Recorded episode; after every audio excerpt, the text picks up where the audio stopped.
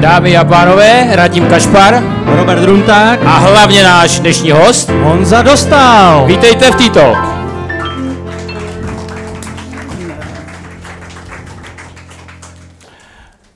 Vážení přátelé, dovolte mi, abych vás přivítal na dnešní hojně naštívené akci. Jsme rádi, že náš dnešní host Honza Dostál, olomoucký umělec, zbudil takový zájem a že jste dostali tak v vysokém počtu, že jsme dokonce museli do, dodatečně tady dát ještě jednu řadu navíc.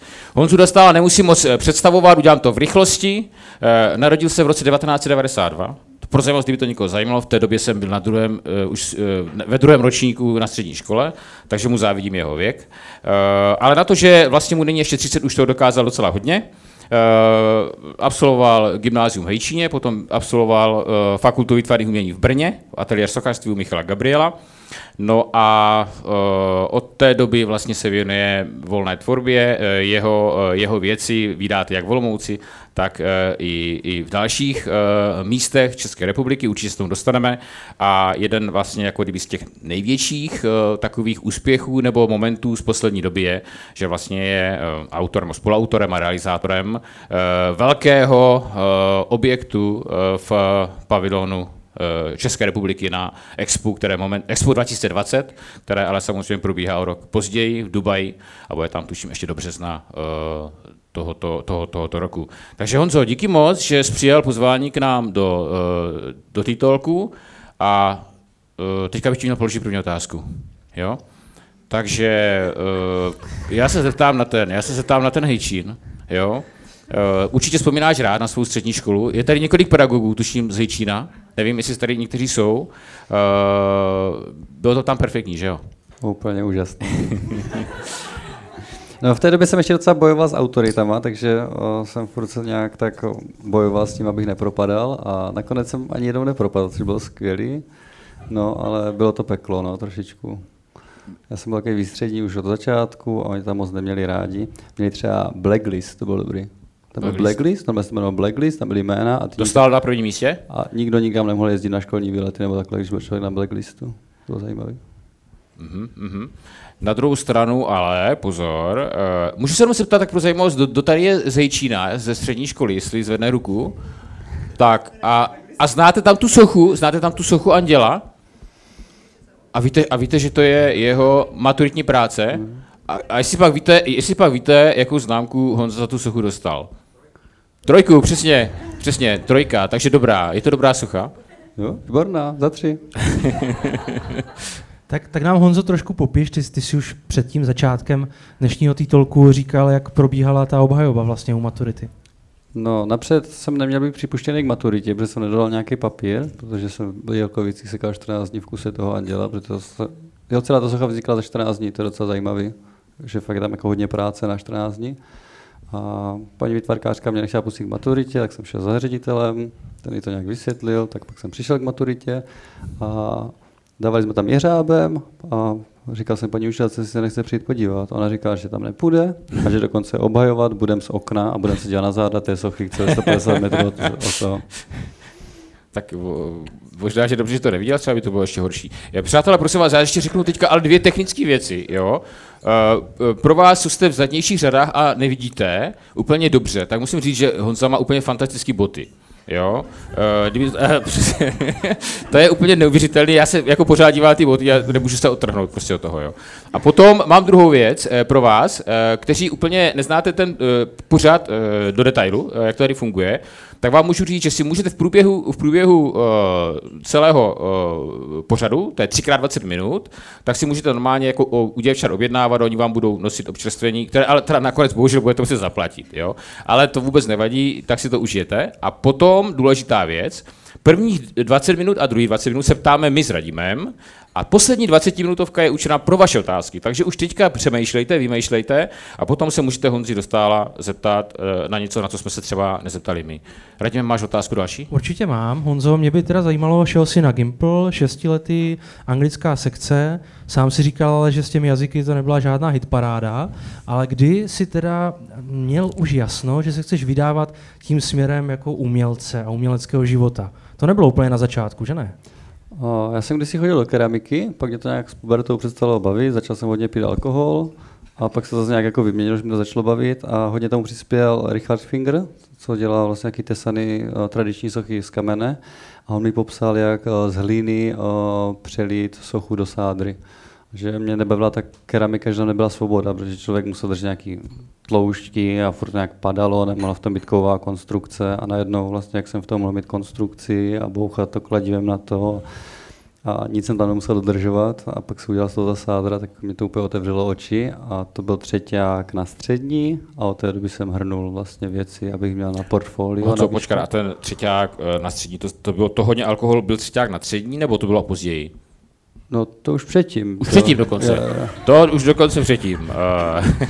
Já si už začínám, jako už ty souvislosti začínají docházet, už to i docela rozumím, protože to bylo peklo, ty blacklisty, už to chápu všechno prostě, jo. A ten problém s alkoholem, ten už dneska nemáš? Ne, teď jsem dokonce tři měsíce nepil ani kapku, to bylo zajímavé před Vánocema. Ne, neuvěřitelný. No. My, my, my rádi... My rádi jdeme chronologicky, ale když už jsme se dotkli tohoto tématu, tak mě to přece jenom jako zajímá. Ne, Radim chodí rád chronologicky, já ne. Já mu to vždycky narušuju. Robert do toho strašně skáče, ale vždycky ti umělci, nebo často, měli nějakou vnější motivaci. Buď to byla nějaká láska, nebo to byl právě chlást, nebo kdo ví co všechno. Tak co motivuje, inspiruje tebe? Kde ty přicházíš na ty kreativní nápady, myšlenky? Jak, jak to máš? No, tak chlast to určitě není. Chlast dělá takového hloupého člověka. Honzo, promiň, ale my jsme si řekli, že do některých věcí nebudeme zacházet. Uh, takže prosím tě, drž tu hranici. Drží je, prosím tě, jo? No, a o, prostě o, někdy se dá potkat nějaká inspirace v nějakých stavech, ale nedá se přímo na tom tvořit. Aha. A každopádně třeba, co tady můžeme říct, tak pro mě byl jako o, o životní zážitek ayahuasca, když jsem byl vlastně se šamanem.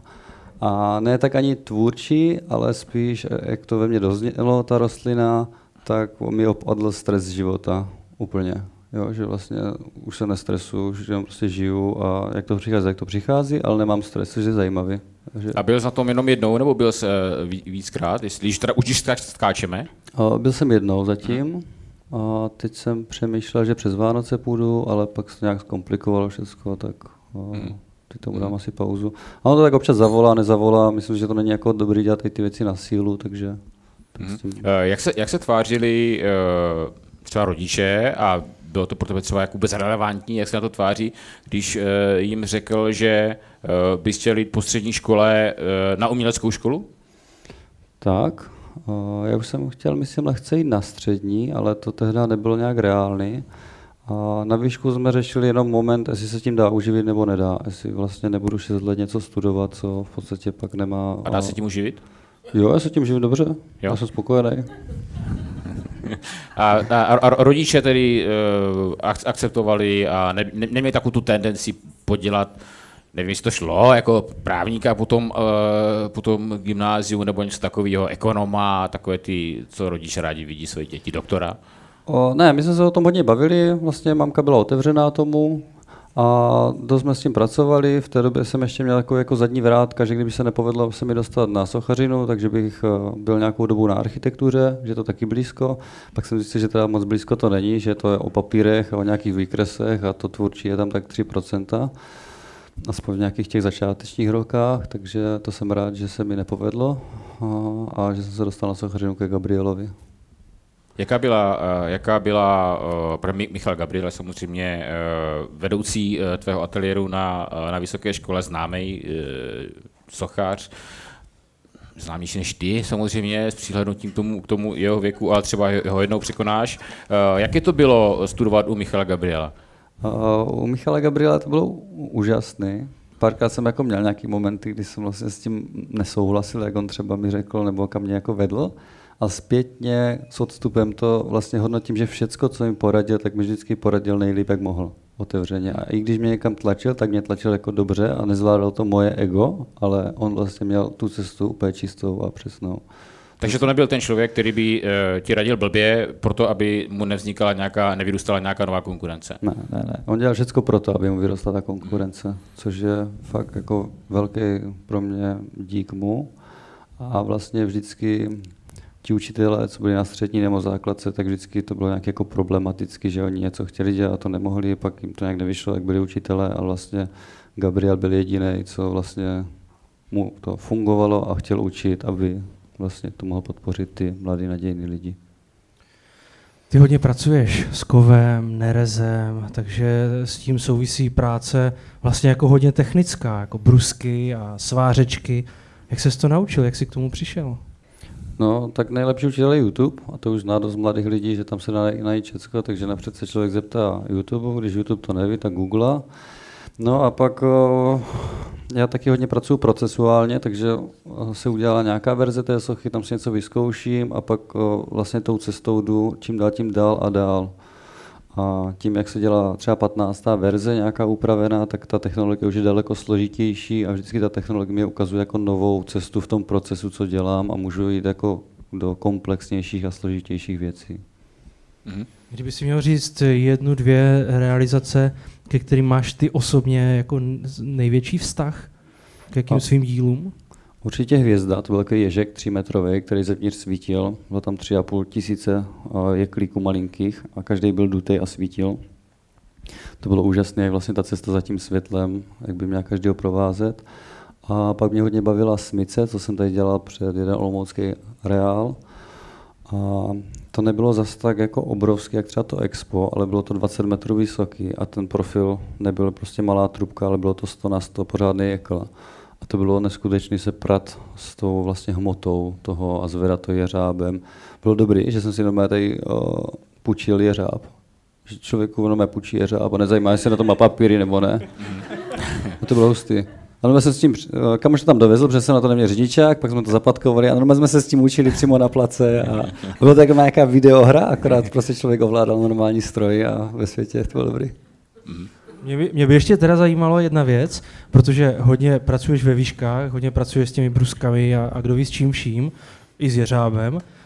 Stalo se ti třeba někdy něco, nějaký úraz nebo tak? No vždycky při mě stáli všichni svatí, to bylo zajímavé, no.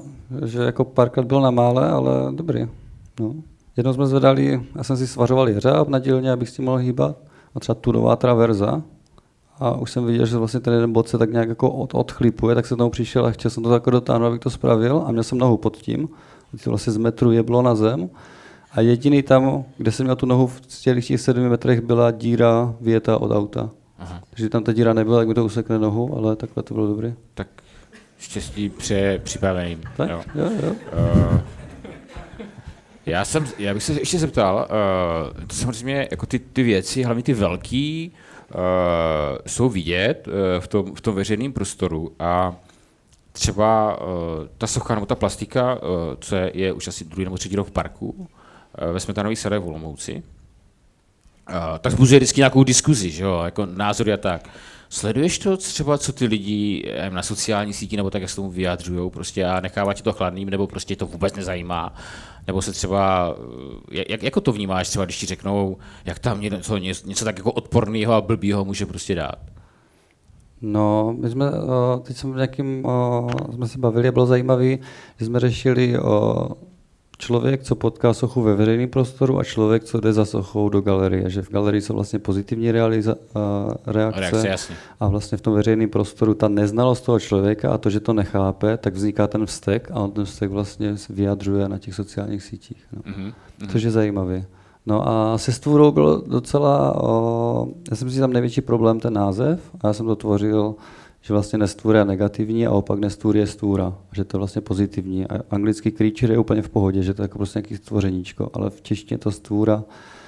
A to jsme řešili u ohně se šamanem a v podstatě o, jsme zjistili, že já tu jako hranici temnoty mám hodně víc posunuté, že vlastně mě to nepřijde temný, ale pro někoho u, už to je temný, už jenom ten název, jo, takže vlastně tak, já jsem tak, to tak nepřijde. Ochránce jsme z něho udělali. Ano, přesně tak. tak. No, já jsem, já jsem se na to právě díval. já jsem se na to díval a říkal jsem si, pro boha, to se nejmenovalo Ochránce předtím, to se jmenovalo nějak jinak. Uh, takže, takže jo, jo. Já teda, my jsme si říkali, že bychom možná to potom mohli nechat i putovat. Určitě. Tady to, jo. Tak já jenom, prosím vás, přátelé, tady uh, vám řeknu, jsou tady dvě publikace, které já, já vám pustím, jako teďka pustím kolovat, ale jak si se vrátili, prosím vás, jo. Tak ne, že tam někde si někdo jako vezme. Já máš další, radíme? další, další. Ne, a my jsme dokonce vymysleli dneska soutěž, kdo potom v té poslední dvacetiminutovce dá nejlepší, nejoriginálnější otázku pro Honzu, tak dostane oba dva ty katalogy ještě s jeho podpisem a, a může si potom odníst jako takový suměj. Takže prosím vás, tady je jeden katalog je k tomu mraku, to je, to je, to je na tom expu, co tam momentálně je v té Dubaji. Mimochodem Honza, a to se mu asi dostaneme, on to tam jako montoval čtyři měsíce, jo, takže byl čtyři měsíce v Dubaji a ještě mu za to platili. Tak a potom, a tady tady je ten druhý katalog, kde je těch věcí víc, je tam i stvůra, neboli uh, strážce a všechny ty věci, takže se můžete potom podívat. Takže já to tady dávám. Slyším, prosím. A já se zeptám, já se zeptám, Robert teďka zmiňoval Expo, Dubaj, ono je to v podstatě instalace, která je z devíti, respektive dvanácti kilometrů. Ne, víc. dvanáct. dvanáct. To má jenom dvanáct? Hmm. dvanáct kilometrů. Já přičítám tam víc než dvanáct kilometrů. dvanáct kilometrů železa, ale mně se strašně líbila ta historka, jak ty si k tomu vlastně přišel. Řekni nám to. Jo, byli jsme takým festiáku soukromým, který byl jenom prozvaný. Sešlo se zhruba šest set lidí, což je zajímavé jako velikost festiáku prozvaný. A byl to ambientní festival. Taková malá akce. Tak, ambientní festival se šamany, byla tam jurta, zpívali jsme v jurtě, přes den se tancovalo na louce, u takové rotundy staré. A já jsem tam měl o, projekt, že lidi tam vozili sochy a mě napadlo udělat site specific věc, kdy jsem na té louce o, něco, jak bylo to expo, tak jsem stáčel takový prostě kovový kruhy a v průběhu třech dnů za mnou chodili lidi přímo z toho festiáku a pomáhali mi. Takže já jsem tam byl s taťkou a plus další vždycky dva, tři lidi nám nějak pomáhali a zapojili se do toho procesu, ukazovali jsme, jak svařuje se a jak to může jako fungovat. No a všichni byli vlastně docela nadšení a pak mi o, ten člověk, co vedl ten festival, říkal, že tam byl jeden architekt a že by se se mnou chtěl potkat. No a večer byla docela o, divočina a pak jsem tam měl novou přítelkyni ve stanu a teď ráno jsme se tam tak tulili a bylo taky krásný a teď mi chodila jedna SMSka, druhá, třetí a říkám, tak já už vylezu teda. Tak jsem přišel k té soše, tak jsem si sedl na paletu do trávy a Boris na mě spustil, že vyhrál výběrko do Dubaje a jsem říkal, jo, jo, jo, určitě, no, to tak nechal, jsem byl ještě takový replay, no a vůbec jsem tomu nevěřil, protože už mi to říkal třeba deset lidí vždycky, když někdo přijde, takže mu něco bude dělat do Dubaje. No, ale vlastně zase něco se stalo, že jsem to hned nezařekl a nevysmál jsem se tomu a za čtrnáct dní jsme podepisovali první smlouvu, no, což bylo skvělý. Perfektní. Tak uh, já uh, asi sleduju čas, uh, já nevím, jestli jdou hodinky dobře do blbě, já, já, já jsem říkal, že budu sledovat čas, ale já jsem zapomněl, když jsme začali, jo. Tak, uh, tak já dám asi ten pokyn těm muzikantům, uh, pokud jsou ready, můžeme, je to OK celkem, jo. Takže přátelé, první hudební, první hudební vsuvka, Tomáš Višínka a spol, naši oblíbení tady muzikanti, jdou k přístrojům a ke strojům a zahrají vám skladbu. Oni ty názvy jsou tak už tak složitý, že já jsem se už řekl, že to ani nebudu představovat, jo. V každém případě je to skladba, kterou mají strašně moc rádi. Oni už tady jednou kdysi hráli, ale to bylo v době, kdy se vysílalo online.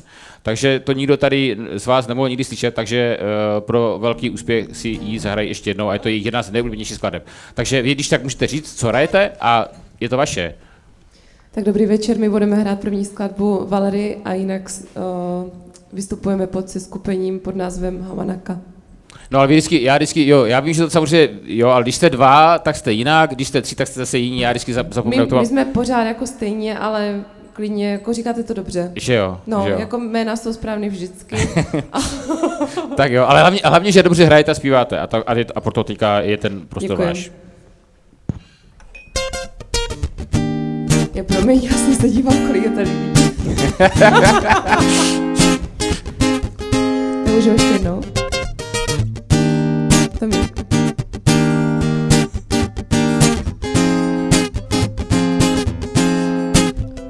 Well, sometimes I go out by myself when I'm looking across the water and I think of all the things what's doing in my head. I paint a picture, but since I've come home, well, my body's been a mess, and I miss your ginger hair and the way you like dress. Won't you come on over? Stop me the fool out of me. Come on over, Valerie, Valerie, oh Valerie, Valerie. Did you have to go to jail? Put your house on up for sale? Did you get a good liar? I hope it didn't catch you then. I hope you find the right man who'll fix it for you. Are you shopping anywhere? Change the color of your hair. Are you busy? Did you have to pay that fine? Are you dodging all the time? Are you still dizzy? Cause since I've come in home, well, my body's been a mess.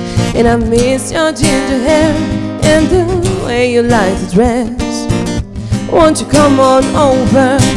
Stop making a fool out of me. Why won't you come on over, Valerie?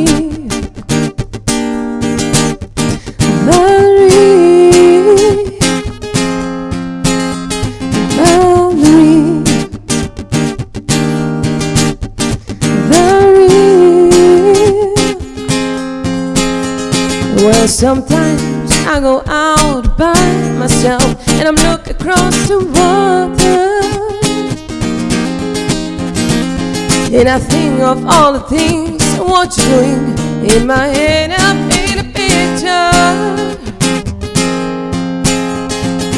But since I've come home, well, my body's been a mess. And I miss your ginger hair and the way you like to dress. Won't you come on over? Stop making a fool out of me. Why won't you come on over, Valerie? Valerie, why don't you come on over, Valerie?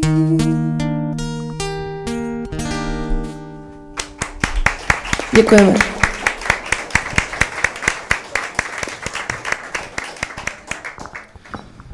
Honzo, bývá zvykem, že v té druhé dvacetiminutovce se často točíme okolo Olomouce, o tom, jak se tady žije a tak dál, ale já bych začal tvými realizacemi. Bavili jsme se o té nestvůře, stvůře, respektive ochránci. V Šemberce máš dva vetřelce, dívám se tady na Richarda Beníška, takže nám můžeš něco říct o vetřelcích. Teďka, dneska jsem se to nově dozvěděl, že máš vlastně zajímavé prvky na věži Červeného kostela, na náměstí Hrdinu. Co ještě od tebe tady můžeme vidět v Olomouci? Takže trošku více otázek pohromadě, ale určitě se s tím popereš. Tak o, začnu asi, co ještě můžeme vidět. Tak teďkom je o, v parku ještě teda stvůra, ale kromě stvůry je tam had zavěšený. A to je jedna z poslednějších věcí, kdy vlastně pracuji s tím roztáčením a je to vlastně jenom z jednoho plechu roztočená taková liniová věc, která je v noci nasvícená a myslím, že v noci to fakt vytváří takové jako magické místo, je to bílý, tím pádem je to jako odtažený od toho kovu a myslím si, že to docela pěkně funguje. No a dál v Olomouci už asi nic není, možná zase bude něco přes léto vystavený. No, v Chomoutově je Anděl, u vody, u jezera a pak asi to je tak všecko, no. Ale myslím, že je toho docela dost na to. A vetřelci a Červený kostel? A Červený kostel je výborná teďka spolupráce s Mirkem Pospíšilem, což je takový vizionářský architekt, který vlastně se snaží propojit architekturu a umění. A tak jsme vymýšleli, co udělal na tom kostele. On navrhl takovou diamantovou dostavbu, zajímavou za to. A pak jsme řešili, jak vlastně pojmout ten, ten moderní zadek se starobylým kostelem a vymysleli jsme, že v měřítku starobylých prvků uděláme moderní prvky a budou taky šperky kostela. A to teďka vlastně, já už to skoro rok vytvářím na dílně, teď se osadila první část té menší věže z ankusníku. Asi za čtrnáct dní by se odsazovaly další dva prvky a pak bude velký kříž na velkou věž, co by měl mít čtyři metry kříž a další tři metry pod tím by měly být takový prstence. Takže to bude fakt jako docela velká věc a moc se na to těším. Honzo, ten veřejný prostor a umění, ono, už jsme na to narazili, že když, když jde člověk do galerie, tak to hodnotí pozitivně a potom v tom venku se potkávají s tím i lidi, kteří třeba pro to úplně nemají pochopení nebo tak. V Olomouci v posledních měsících, ani ne tak jako kdyby s tří dé objekty, ale spíš v souvislosti s tím, že tady probíhá každoročně Street Art Festival, se realizovaly nějaké, nějaké věci, které vzbudily celkem velkou diskuzi, například murál na budově Moravského divadla, asi, asi, asi nejspornější realizace v rámci Street Art Festivalu. Jak ty se díváš na to, vůbec na tu problematiku toho umění ve veřejném prostoru? Máš třeba pocit, že v Olomouci je těch věcí, ale není jenom tvojích, ale myslím celkově, jako je jí hodně, málo, jak tomu přistupují ty, ty, ty, ty města a co si třeba myslíš o té kvalitě těch věcí, které třeba tady v Olomouci jsou? No tak, když začneme se street artem, tak s tím taky úplně moc nesouhlasím, že, takže mi to přijde fakt obrovský a zbytečně, no nevím, podle mě bych se měl buď dát někomu, kdo fakt umí stříkat tím sprejem, anebo to nedělat.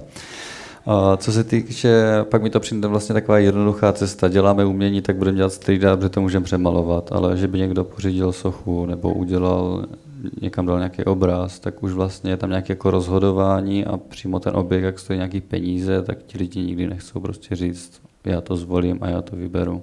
Tam je problém prostě té odvahy a že pak ta veřejnost se na ně sesype. O, docela jsme se o tom bavili s Mirkem Pospíšilem tenhle týden a bavili jsme se o tom, že když se to jako prezentuje s tou veřejností od začátku už v návrhu a třeba třikrát, čtyřikrát to vidí ta veřejnost, tak už si na to trošku zvykne a pak ty reakce jsou daleko lepší, než když se prostě z ničeho nic někam prskne takhle socha. Takže možná cesta je už od návrhu pracovat s tou veřejností, aby na to byli nějak jako připraveni. No, a tak, ale třeba budova Šepková z Evropského fóra se ukazuje lidem hodně dlouho a někteří si na to asi nezvyknou nikdy, předpokládám. Jo, to, to určitě je pravda. No. K tomu mám docela zajímavou story, když jsem dával roundy na náměstí na těch čtrnáct dní, tak jsme tam usadili, podsypávalo se to pískem a já jsem pak vypadal nějaký zedník a tak jsem to obmazával maltou. A teď tam přišla taková jako rodinka, borec s manželkou, dvě děti, čtyřicet pět let. A teď tam tak poslouchám a tak z pěti metrů řešili, jestli je to dřevěný nebo kovový. A to byl prostě šestimetrový rezavý kruh z centimetra půl železa, pálený ručně, všecko. A manžel říká, ne, to je dřevěný. A manželka, ne, to je dřevěný. A kovový. Tak se tak jako bavili a pak vlastně ten manžel k tomu přišel a byl takový umanutý a teď si na to jako tak šahal, na to rezavý železo. A pak říká, můžu se vás něco zeptat? Potvrďte mi prosím, že je to dřevěný. A tak já doufám, že jsi potvrdil, že to je dřevěný. No, to jako, když prohlásíme roundy za dřevěný socho, tak... Uh, se, uh, Hele, a, nemáš, a nemáš někdy pocit, že uh, lidi mají, uh, jako dospělí hlavně, jo? Já to teda jako pozoruju u, tě, u těch lidí, ale možná, že se pletu, uh, že mají k tomu uh, umění obecně takový až jako, takový jako, až jako Jako, stro, jako, strach, jako strach, jako se třeba to dotknout, jo. Když kolikrát i ty sochy nebo tak jsou vlastně založené na to, aby se na to lidi dotkli prostě, nebo aby se na to kolikrát i vylezli třeba na něco, jo. Jak jako se na, na, na to vůbec jako díváš, jako Češi, jo, jak, jak, jak vůbec Češi pro tebe jako jsou schopni žít s uměním a vedle umění? No, já si myslím, že to většina lidí nechápe a proto vlastně jde od toho dál a nepracuje s tím. Možná zajímavá cesta, teďka ta mladá generace s tím daleko víc pracuje, takže třeba za patnáct let už to bude úplně v jiném stavu. Mě docela ještě teďka baví dělat nějaký třeba světelné sochy na různé technoakce, což je vlastně zajímavý, že člověk nepronde kolem té sochy a jde dál, nebo nezastaví se u ní na dvacet minut, ale je s ní prostě zavřený třeba deset hodin v nějaké hale, což je zajímavý vlastně na to vnímání, že to přesahuje ten čas normální vnímání té sochy, a člověk to daleko víc načte, což je pro mě jako unikátní věc, jak s tím pracovat, nepracovat. Ještě když s tím pracuji jako světla a dým, tak to najednou začne být takový jako divadelní a skoro se to hýbe. Takže to je teďka vlastně třeba moje pro mě zajímavá jako cesta, jak jako propojovat. Já, já dám ještě jednu otázku, prosím tě. Já vím, že samozřejmě, když bereš mikrofon, že to signál, že můžeš otázku ty. A já si ještě jednu dám. My už máme jako mezi sebou takový, jako za tu dobu jsme se naučili. Tajné signály, tajné signály. Jo. Já teda si dvakrát poklopu tady. Tak. Ne, já jsem se chtěl ještě zeptat, Uh, Olomouc uh, často se říká uh, konzervativní, uh, konzervativní město, pomalý. Pomalý je, musím říct, já když jsem sem jel, dneska autem, tak paní přede mnou u toho, musím říct, kruháče u Kauflandu jela asi tak dvacítkou, jo.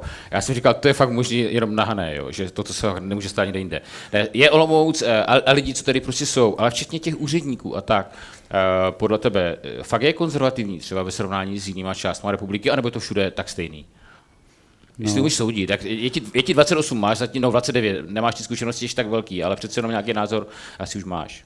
Já si myslím, že jako v těch městech, co se týká úředníků, tak o, mi přijde Olomouc ještě docela jako progresivní, že kolikrát o, jsme přišli jako o, s věcma za památkářema a fakt třeba teďka ten Červený kostel, tak o, to je úplně úžasná věc, že se nějak jako prosadilo a může a to se si to myslí, dělat. A to si že pan Benešek má stejný názor na památkáře, předpokládám. Jo, já si myslím, že to dobře funguje. No a co se týká veřejnosti, jak vnímá umění, tak to je prostě to je horší část, tam to zase jako padá dolů, jako proti tomu, protože mám zkušenosti, když se něco vystaví v Praze, tak devadesát procent je pozitivního a v Olomouci je třeba sedmdesát procent proti, ale jo, že prostě, no je to tady trošku haná. No a já jsem se chtěl, Roberte, překvapivě zeptat v podstatě na to též, ale chtěl jsem to právě cílit na ty památkáře, protože mnohdy v Olomouci je problém, že to úzké centrum je prostě pod striktní ochranou a i zajímavá instalace má prostě s památkáři problém. Máš s tím ty nějakou osobní zkušenost? No tak památkáři dělají to, že to vlastně jako prodlužují docela dlouho, tu realizaci, ale pak vždycky nakonec jsme se nějak domluvili, což bylo pro mě dost zajímavé. A víš, že dokonce v Hranicích jsem teďka co si měl mít a tam hraniční památkáři zbrojili proti olomoučtím, že ti povolují a v Hranicích to oni teda nepovolí nikdy. Mm-hmm. Bylo zajímavé, jakože vlastně ten Dostál má v Olomouci a tam už to několikrát narušil a nějak mu to povolili, tak ale to v Hranicích taková věc nebude. Mm-hmm. No a když se ty podíváš na Olomouc a na ten veřejný prostor, která lokace třeba podle tebe úplně vybízejí k nějakým jako zajímavým instalacím, kde by si to něco pořádného zasloužilo?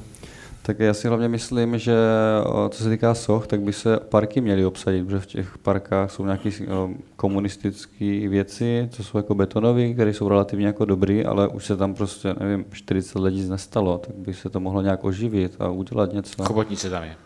Chobotnice tam je, no. no. Co jsem instaloval. Jo. Hmm. No, tak a máš nějaký třeba nápad konkrétní, třeba na ten park, co by tam šlo?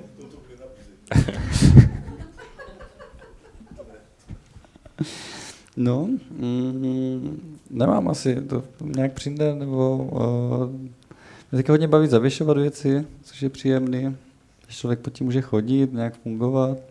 Že jsme kdysi se i bavili o nějaké lávce, co by se udělala, že bych to mohl nějak obvařit. To mě taky zajímá docela nějaký jako práce, třeba rozhledna nebo most, že vlastně nějaký přesah s tím uměním a tvořit to fakt organicky, udělat nějakou jako statickou strukturu a pak to něčím obalovat, aby to fungovalo. A najednou ta socha není jakože socha a divák, který může chodit dokola, ale už může procházet dní a Jasně. může to nějak fungovat, jak třeba to expo, že to vlastně se člověk do toho vnoří.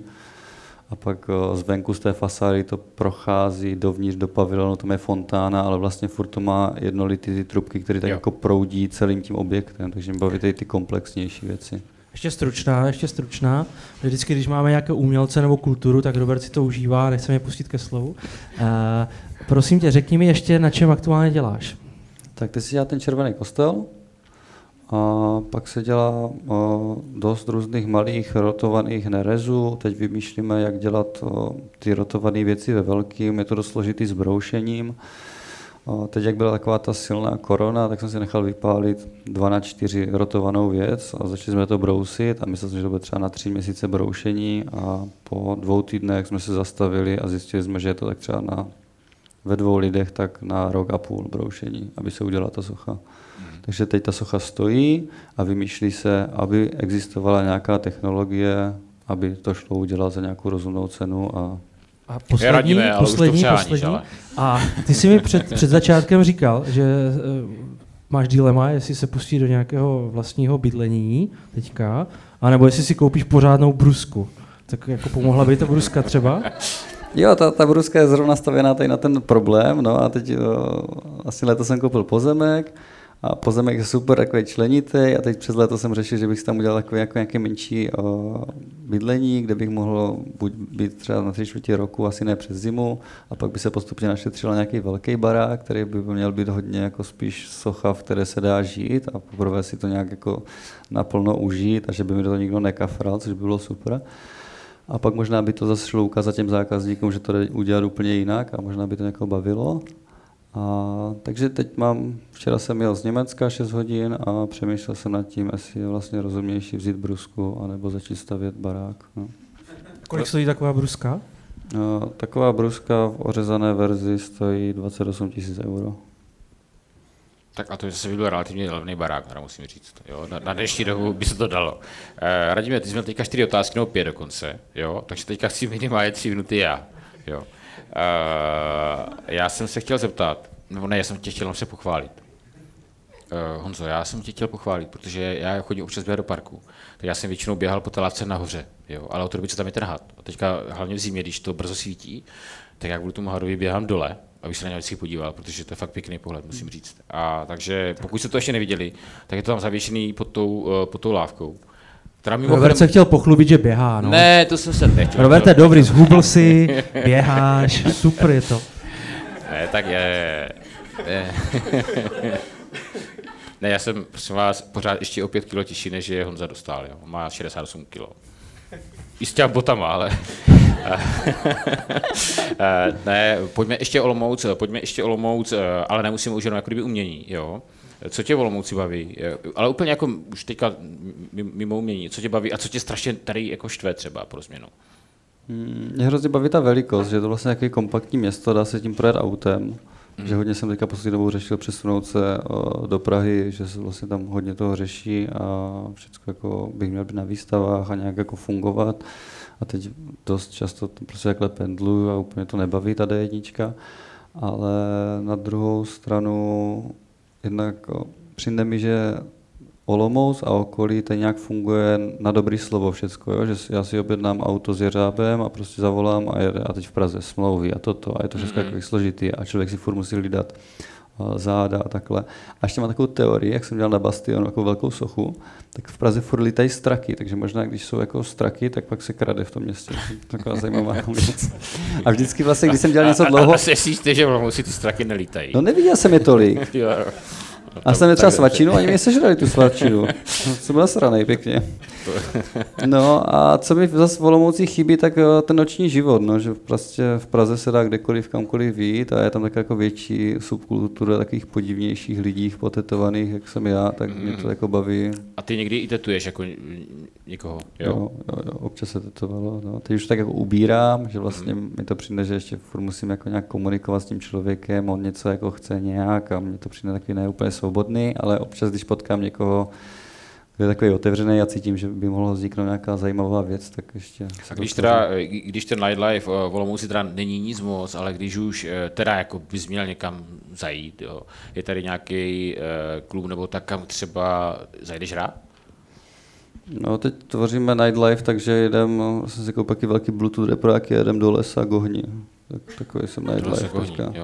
Že vlastně to tak... Jako dneska večer nebo? Ne, ne, dneska večer, ale jakože už je tak, vlastně jsem už takové neštěstím, že vlastně mm-hmm. ten les a příroda, skály, tak tam jsem docela mm-hmm. spoko. No, nebo nějaký chaty. A ještě, ještě, ještě prosím tě, jedna otázka asi a potom už bude, eh, pak už budou hrát a zpívat. To už si radíme, jak klidně polož ten mikrofon, ty už teďka se ptát nebudeš, jo? uh,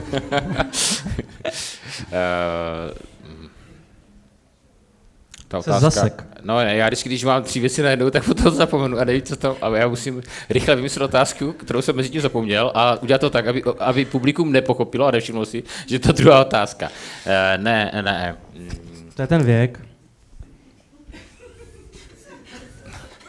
Radíme. E, Já tě dneska vyřadím normálně, já tě dneska vyřadím z, z talk show. Prosím vás, takto, dneska je, jsou tři, tři králové, to nevíte, jo.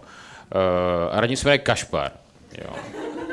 Může být rád, že jsme si s něho neudělali dneska srandu, protože jsme to vymýšleli, že to uděláme, ale nakonec jsme ho ušetřili, protože uh, si to uh, by nezasloužil. Ne, já ještě než, protože potom nebude prostor. Já mám tady tohle, to jsem ještě chtěl říct, a pak, pak, už, budou, pak, pak už budou hrát. Jo. Přátelé, nevím, jestli to jako, jestli si uvidíte, jo, ale to fakt musím říct dobrý, taková jako vizitka.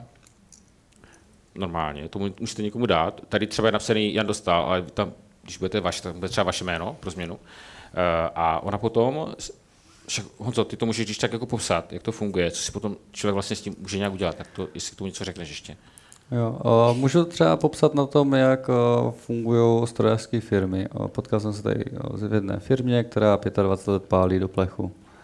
A borcovi se strašně líbilo majitelovi, co dělám, a říká, pane Dostál, pojďme něco udělat spolu, uděláte mi tady velkou sochu, já udělám něco vám, budu vám pálit a bude prostě skvělá spolupráce a ty naše výrobky někde budou vidět a bude to zajímavé. Říkám, OK, tak prostě vezmeme velký plech a uděláme soustřední kružnice, co se budou zmenšovat třeba o čtyři centimetry každá ta kružnice. A on mi říká, no to nepůjde. A říkám, no a proč by to jako nešlo? On říká, budeme muset vždycky pálit takovou jednu kružnicu v jednom plechu a tu menší v druhém plechu. A vždycky vlastně půlka toho plechu se vyhodí. A říkám, no ale to chci udělat prostě v jednom. A on, ne, to nejde. Říkám, tak dobře, tak jsem jel na dílnu, vzal jsem si plech a normálně ručně jsem si to takhle jako vyřezal. Pak jsem si to rozrotoval, svařil, vyfotil jsem, poslal jsem to borcovi, vyhodil na to a říkám, mělo by to jít, teď jsem to udělal. No a s borcem jsme se nedomluvili, ale každopádně o, ty rotační věci, o, co takhle o, vznikly, tak o, je to něco takového. Jo, že v podstatě z jednoho plechu se vytvoří celá tady ta tři dé věc a rotuje to podle nějaké osy. Od začátku se to všechno svařovalo, teď jsme zjistili, že se to dá vynechávat, tím pádem je to úplně bezsvárový. Pracuje to se zlatým řezem a teď už tak jako postupně si tam hrajeme s nějakýma tvarama, takový spiny tam tvoříme, no a tak vlastně to docela živý. A je to od tady té velikosti po pětimetrové věci. No. No, ale to už nejsou vizitky potom, ty pětimetrové. No, tak. To nejsou vizitky, no. Výborně, tak, e, tak přátelé, my máme, my máme za sebou úspěšně druhou dvacetiminutovku, e, pozveme naše hudebníky a nezapomeňte, že vy máte ten úkol, vymýšlet ty originální perfektní otázky a kdo je vymyslí, tak dostane katalog s podpisem Honzy Dostála. Tak, přátelé, hudebníci, pojďte, budete hrát další skladbu, kterou jste určitě už taky někdy hráli, ale to není důležité, a už určitě bude znovu pěkná. Tak, přátelé, pojďme na to. Je to tak.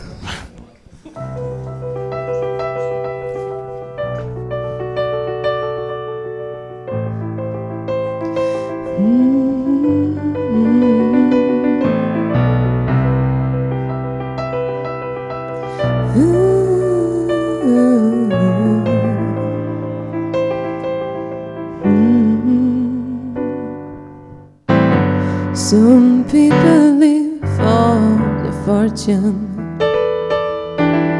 Some people live just for the fame. Some people live for the power. Some people live just to play the game.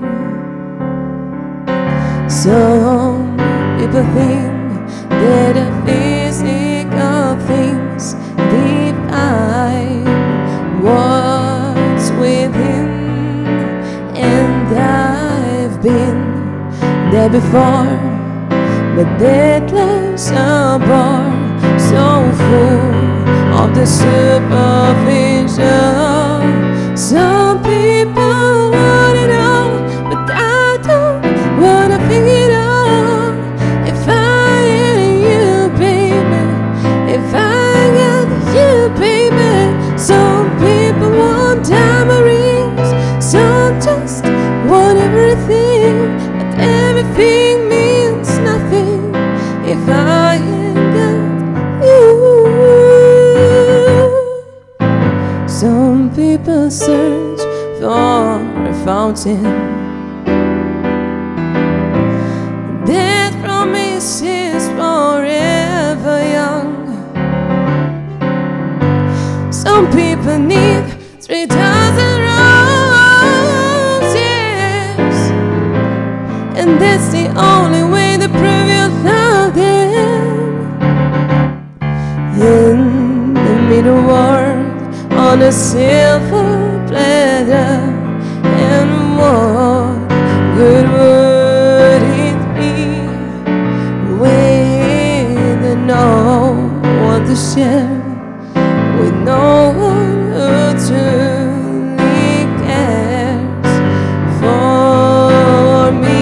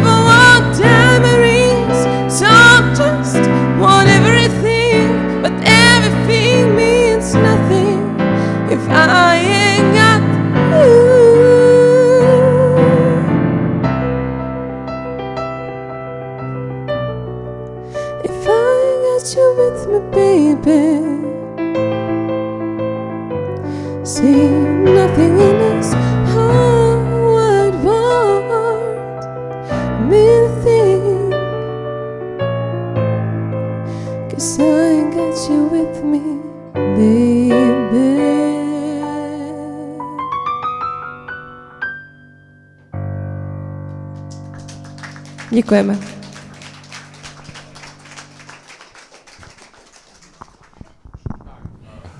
Jo, má mikrofon. Výborně, děkuju. Teď, teď dostáváte, vážené dámy a vážení pánové, prostor vy pro své otázky, než přijdeme s mikrofonem. Nevím, kde je mikrofon. Už, už, už, už, se, už se tohle... Poprosím vás jenom technicky, vždycky prosím vás, počkejte, protože tento pořad se natáčí, pak, pak se vysílá jako podcast, takže to znamená, pokud chcete být v podcastu, tak musíte počkat na mikrofon, jinak e, otázka nebude slyšet, takže počkejte na mikrofon. A než e, e, položíte první otázku, tak vám ještě řeknu, že potom po skončení pořadu muzikanti ještě budou hrát tady a vy máte ještě zhruba půl hodinky, tři čtvrtě hodinky, klidně zůstaňte v kavárně, ještě posedíte, můžete si dát nějaké vínko, nealko kafe, takže nemusíte určitě spěchat domů. Takže pojďme na to, kdo má, otá- kdo má otázku, zvedněte ruku a mikrofon jde za váma. Tak Helenka, otázka, jsem zvědavý. Dobrý večer. Honzo, vy jste pro mě takový prototyp studenta rebela, pokušitele, výtržníka trošku, si, co si vždycky jde tak tou svou cestou. A z vašeho hlediska, vy už jste teď ten vyrostlý rebel, i když trochu rebel furt, jako to tam musí být, jinak byste nemohl dělat nové věci. Co vám na střední škole nejvíc vadilo a kdybyste byl ministr školství, co byste zrušil? Mm-hmm. Mm-hmm. Asi bych zrušil Hejčín. To by mi nevadilo, já jsem z čajkárny. No, um, tam, tam je zajímavý ten tlak vlastně na ty děti a to, to neustálé potápění a vlastně, když člověk přišel nenaučený, tak ho vždycky vyvolali a fakt to bylo jako naschvál se dělali ty věci. A vím, že vlastně lidi o rok nade mnou jeli hodně v drogách, vlastně u nás ve třídě měli dvě holky anorexii, jo, že vlastně ten extrémní někte, tlak... Některý od vás k nám pak přecházeli. No, pak lidi utíkají z toho Hejčína na ty jako jemnější vlastně školy, kde se líp zachází s těma lidma, no nevím, a tam se hrálo vlastně na tu elitu, že my jsme vlastně ta elita a my jsme to nejvíc, co může být. Hmm. No a nevím, no. A tak Hejčí samozřejmě nikdy úplně elita nebyl, to víme všichni, že jo, protože jediná elita v Olomouci byl Slovan, tak to je, je jasný. O nějaké čajkárně už ani vůbec nemluvím prostě, jo. Ale ten jsme absolvovali oba. No to je, to je v pořádku, to je v pořádku. Ne, tak... A teď pozor, ale jako jeden můj rebelantský student vyhrál architektonickou soutěž na ČVUT architektury. Tak, a to byl taky velký rebel, a hmm. takže se mi potvrzuje, že ty lidi, kteří nějak se trošku vymykají tomu, jako k čemu jsou vlastně celou tu dobu tlačeni, takže potom mají větší nějak šanci se, se prosadit, nebo prostě z nich něco je. Mm-hmm. Se všemi darebáky, kterým jsem dala důtku, nebo napomenutí, nebo jsem je řešila s rodiči, tak si píšeme a jsou to nejlepší kamarádi. No? tak. tak ahoj, já bych ti hlavně chtěla poděkovat, že tady po mé pravici sedí přítel, který s tebou nějaký rok spolupracuje a hodně se ho změnil, prostě strašně ho to baví, těší se do práce. Jako haluzově se jmenuje taky Jan Dostál. Když jste letěli do Dubaje, tak to byl nějaký problém, že jste měli stejný příjmení a jméno. um, fakt je strašně spokojený, jako, že děkuju, protože prostě do té práce fakt jezdí rád. Jde to na něm vidět. Já třeba svou práci ráda nemám, ale nebudu říkat, jo. A takovou otázečku jsem, jsem se optala, uh, co ty a ženský? Říkám, on nemá, jako ty miluješ svou práci, jestli máš na ty ženský vůbec čas. A on mi nedokázal odpovědět, takže teďka mám jako šanci a možnost se zeptat, teda, kdo je s těma ženskýma. No, ono to trošku odpovídá vlastně to, že miluji tu svou práci, tak je to pak složitější s těma ženama. A vlastně pak nějaký to moje tempo se neslučuje s tím tempem té ženy. Ale už se na tom učím pracovat. Minimálně teď jsem zjistil, že když se s někým vídám, tak mám víc volného času, protože ten čas věnuju jí a ne sobě. Že vlastně na sebe jsem takový tvrdý a chodím furt do práce, a, ale když se s někým vídám, tak si vlastně užívám to, že můžu někam na výlet nebo takový, to mi přijde super. Takže postupně se učím a i být jako sociální člověk, no, ale ne, neříkám, že jsem úplně stoprocentní v tom. No. Ne, ale fakt jako prostě změnilo se v tom, že mám tu práci hodně rád a děkuji ti za to, teda aspoň já a myslím, že... Taky děkuji. Tak to jsem moc rád. To jsem chtěla vědět. A, a, plat, a platí, Honza, platí Honza Dostál, myslím tady tento Hon, Honza Dostál, platí, platí, platí dobře? Platí dobře nebo neplatí? Platí, jo. Jo, jo. To taky budu říkat těm zaměstnancům, že to není o penězích. To je dobrý, to je dobrý. Tak, další otázka.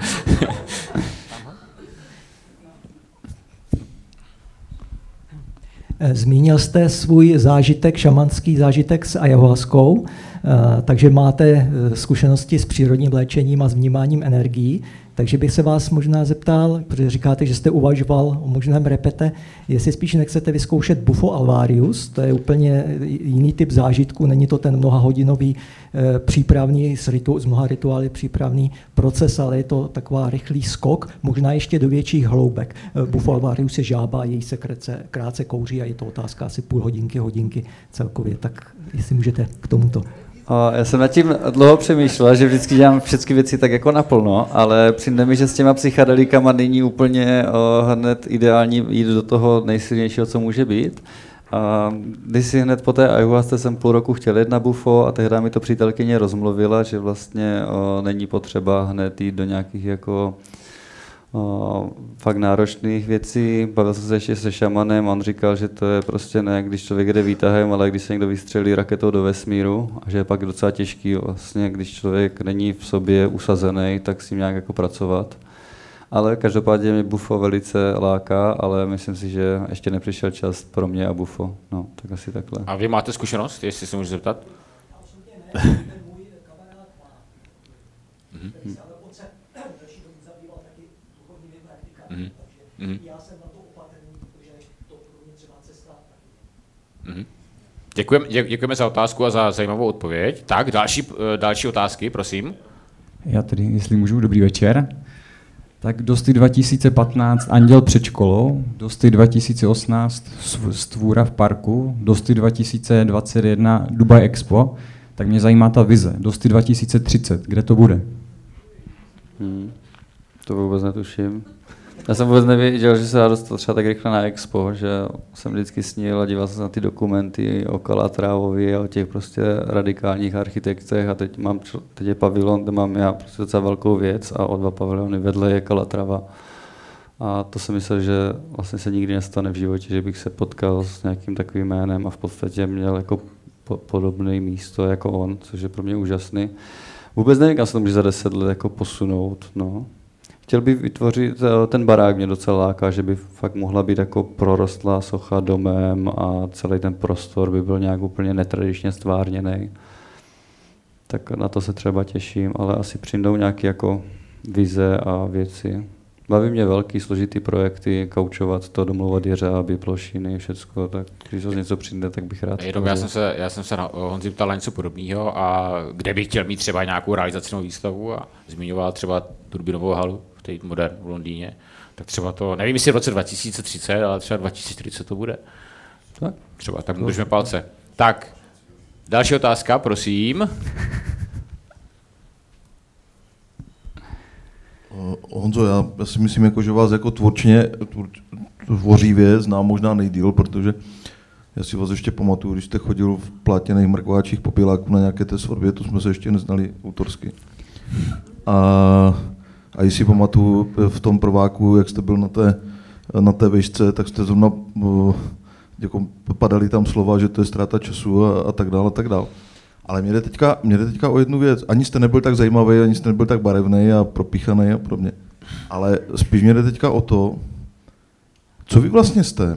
Protože mě se hodně ptají, jako kdo to dělal. já vždycky řeknu, jako příjmení, říkají to je kdo, a jako mě k tomu nesedí, že jako sochař nejste. Co to je? Hmm, jako, možná... Jak byste se označil jedním slovem, jako, že jste prostě... Uh, my, my jsme hodně nad tím uh, dialogovali se šamanem a přišla nám nejlíp asi tvůrce, že vlastně tvořím věci. A že to není jako přímo specifický, jenom socha nebo jenom tohle, ale že vlastně takový na, nadpojem a to mě docela baví. Takže stvořitel, jo? Ne stvořitel, stvořitel je namyšlený, a tvůrce je, jako myslím, že docela o, přímý a příjemný, no, za mě.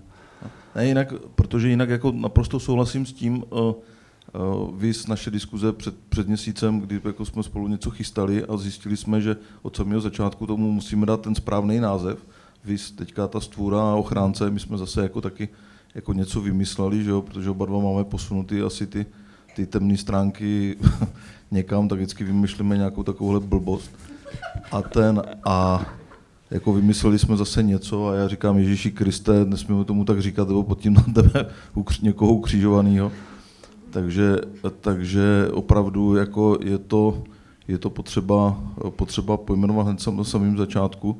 A opravdu jako ve vašem případě platí to, že e, zejména jako ta e, olomoucká e, hlavní populace, ona není nachystaná přímo na to, že se tam najednou objeví ta vaše, e, ta vaše tvorba, ale že je potřeba opravdu to na to jakoby chystat postupně dopředu, jako že prostě musí někde proběhnout jako to, že něco takového se chystá, aby se prostě něco takového objevilo. Určitě to s tím souhlasím a myslím, že je to zajímavá jako cesta, jak s tím o, pracovat, aby ty reakce nebyly tak vlastně taková ta srážka, no, s tím. Já děkuji za, za otázky. Já než dáme prostor dalšímu z vás, tak jenom taková otázka, která mě se týka vybavila. Ty jsi říkal, že evidentně ten šaman má docela jako důležitou roli v tvém životě a že uh, on tě naučil, jako nebo, nebo kdyby zbavil tě uh, nějakého strachu z, uh, ten, jako z té nejistoty nebo z toho. Jo? Můžeš uh, v pár větách uh, to jako vysvětlit, protože to je samozřejmě důležitá věc, kterou se asi setkává kdejaký člověk. A potom dáme samozřejmě prostor znovu vám. No, my jsme řešili několik prostě problémů a pak jsme se o tom bavili. Já jsem si měl vybrat, který ten problém bych s ním chtěl řešit, aby se to nějak jako, který vlastně mě nejvíc tíží a jak by to proměnilo ten můj život. Já jsem si měl vybrat. Bylo zajímavé, že jsme si dali vlastně půl hodiny ticho a šli jsme vedle sebe na jeden kopec a já jsem si dumal vlastně co a jak. A všechny ty, bylo asi čtyři problémy a pak jistota. A vlastně všechny ty čtyři problémy spojovalo to slovo jistota. A tak vlastně jsem řešil, že tu jistotu a že když vyřeším tu jistotu, tak vyřeším vlastně ty ostatní problémy. No a tak těžký vlastně v tom materiálním světě, kolik je dost, aby už byla jistota, jo? Kolik musím já dělat co, abych byl jistý, co musím jít, abych byl jistý. A tam je tak strašně moc faktorů, neznámých a věcí, že to prostě nikdy nejde nějak spočítat nebo vydat nějakou jako studií nebo věc, aby člověk byl jistý. Takže vlastně jiná cesta je žít tou nejistotou. A vlastně, když člověk se smíří s tou nejistotou, tak jednak nemá budoucnost, minulost, ale žije v té přítomnosti, což je úplně úžasný. A v podstatě už si člověk rozhoduje tou správnou cestou, jak on to cítí v ten daný moment. A nemá pak nějaký výčitky a takhle a vlastně jede tu svou cestu. Mm-hmm. Mm-hmm. Tak prosím, další otázky?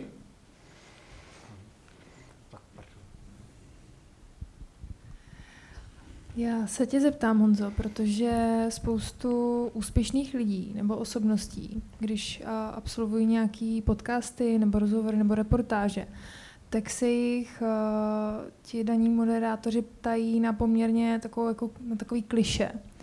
Kdo vás nejvíc ovlivnil během vašeho života, během vaší tvorby, uh, čemu vděčíte za to, že jste tady a teď?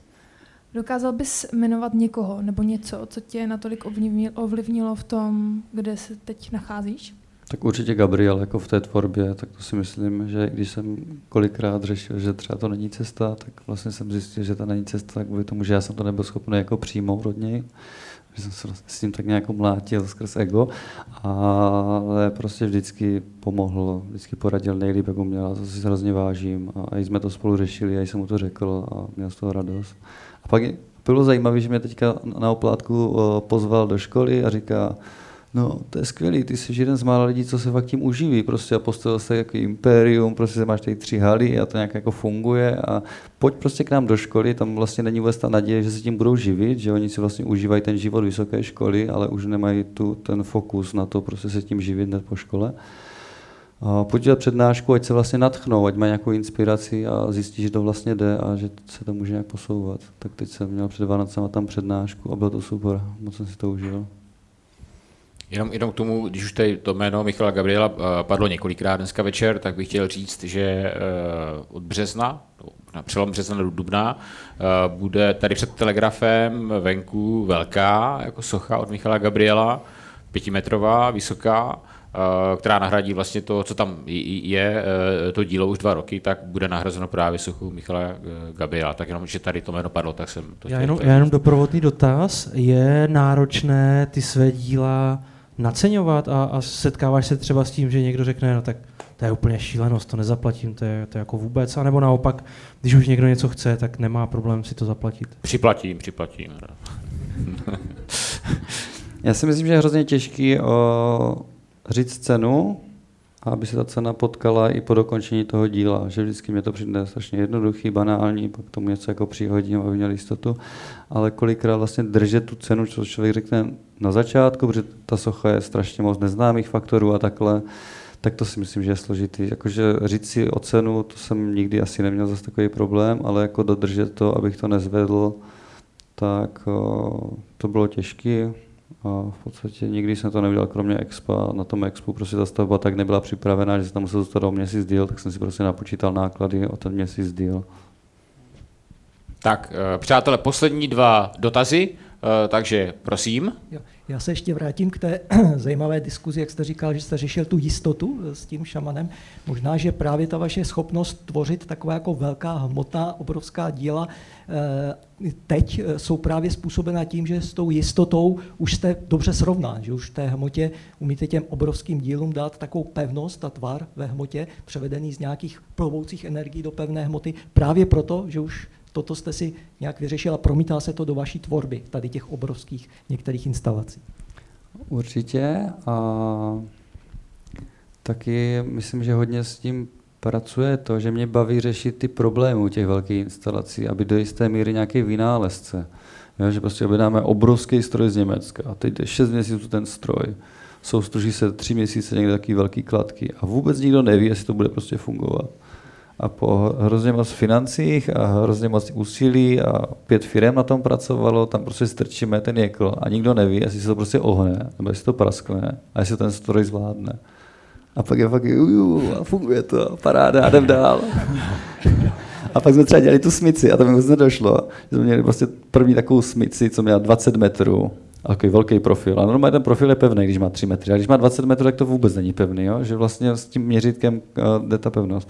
A teď jsme měli řáb, teď jsme to jako zvedli, teď jsem tam dole navařil a říkám, no ale tak teď to nemůžeme pustit. To prostě, když je to navařené, tak to prostě takhle spadne. Když mi nedošlo, že třeba musí mít jeden řáb, co bude držet tu sochu a druhý, co tam bude přidávat ty díly. A ty třeba jako, tu, jako fyziku na střední škole byl dobrý, nebo nebyl dobrý na fyziku? Jo, fyzika a matika mi docela šla, no, to, to bylo dobré. A spočítáš si třeba nějaký, občas nějaký hodnoty, nebo tu, necháváš to na těch odbornicích? To je zajímavé, jak si na dílně svařují jeřáby a prostě různé adaptery na zdvižku a občas se něco ohne, ale moc často se nic jako neohne. Takže vlastně umím docela přesně na oko stanovit, jaký profil to udrží. Jo? Že třeba v té stvůře v jedné noze je prostě obrovský jako tři sta na tři sta. Přišel jsem za statikem a říkám, potřebuji napočítat tu sochu, aby tady ta jedna věc to udržela. A on to propočítal a že to vydrží na osmdesát procent, což je ideální vlastně hodnota staticky. Jo, takže já můžu tak jako na oko docela přesně trefit. Nebo... Na osmdesát procent jakože dvacet procent to spadne? Ne. O... To ještě v pohodě pořád, přátelé, jo? Ideální je, když máte jistotu osmdesát procent, že to nespadne na nikoho v tom parku. Ne, statici používají o, výtěžnost té konstrukce. sto procent je poslední hranice, co je možná s těma čtyřnásobnýma bezpečnostma. Mm-hmm. Čím je statik lepší, tím trefuje blíž jo. ke stovce. Čím je horší, šedesát, padesát procent, tak půlka železa na té stavbě je k ničemu. Zbytečná, zbytečná, jasně. Tak, poslední otázka. Poslední otázka.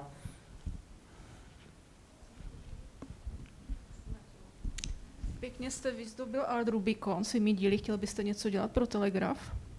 Rád bych něco udělal pro Telegraf, určitě, protože je to jedna z mála vlastně galerií nebo věcí, co pracuje s uměním, která si myslím, že jde správnou cestou, takže rád bych se nějak připojil a propojil s tím. No. Tak teď, teď, teďka, jsi nás, teďka jsi nás pochválil celkem, tak se možná...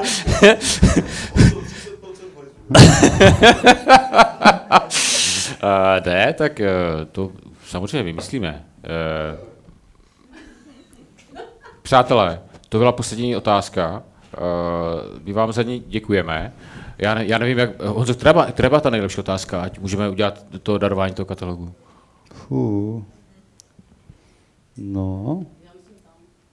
Jo, jo, páje by se mohl dělat katalog. Výborně, takže vy, vy, vyhráváte od nás, od Telegrafu, ale hlavně od Honzy, od, oba dva katalogy budou podepsaný s věnováním. Uh, a přátelé, dámy a pánové, my vám děkujeme, my, Radim a Honza, vám děkujeme za to, že jste s náma strávili dnešních příjemných hodinu a něco. Bylo to moc fajn. Všechny vás zveme zaprvé teďka do kavárny, ale potom i na další věci. Leden je plný programů, jsou tady výstavy, je tady, bude tady na začátku února nová malá výstava v tomto prostoru, je tady hodně filmů, je tady uh, ten, uh, no ty severský filmy, to bude strašně zajímavý ten, ten, ten festival, na to určitě přijďte. Je, je tady nějaký koncert a prostě Telegrafu si pořád něco děje. Moc vám děkujeme za pozornost, přejeme vám krásný zbytek večera a někdy se naslánou. Hezký večer. Děkujeme. Děkujeme. Děkujeme. Díky moc, díky, díky.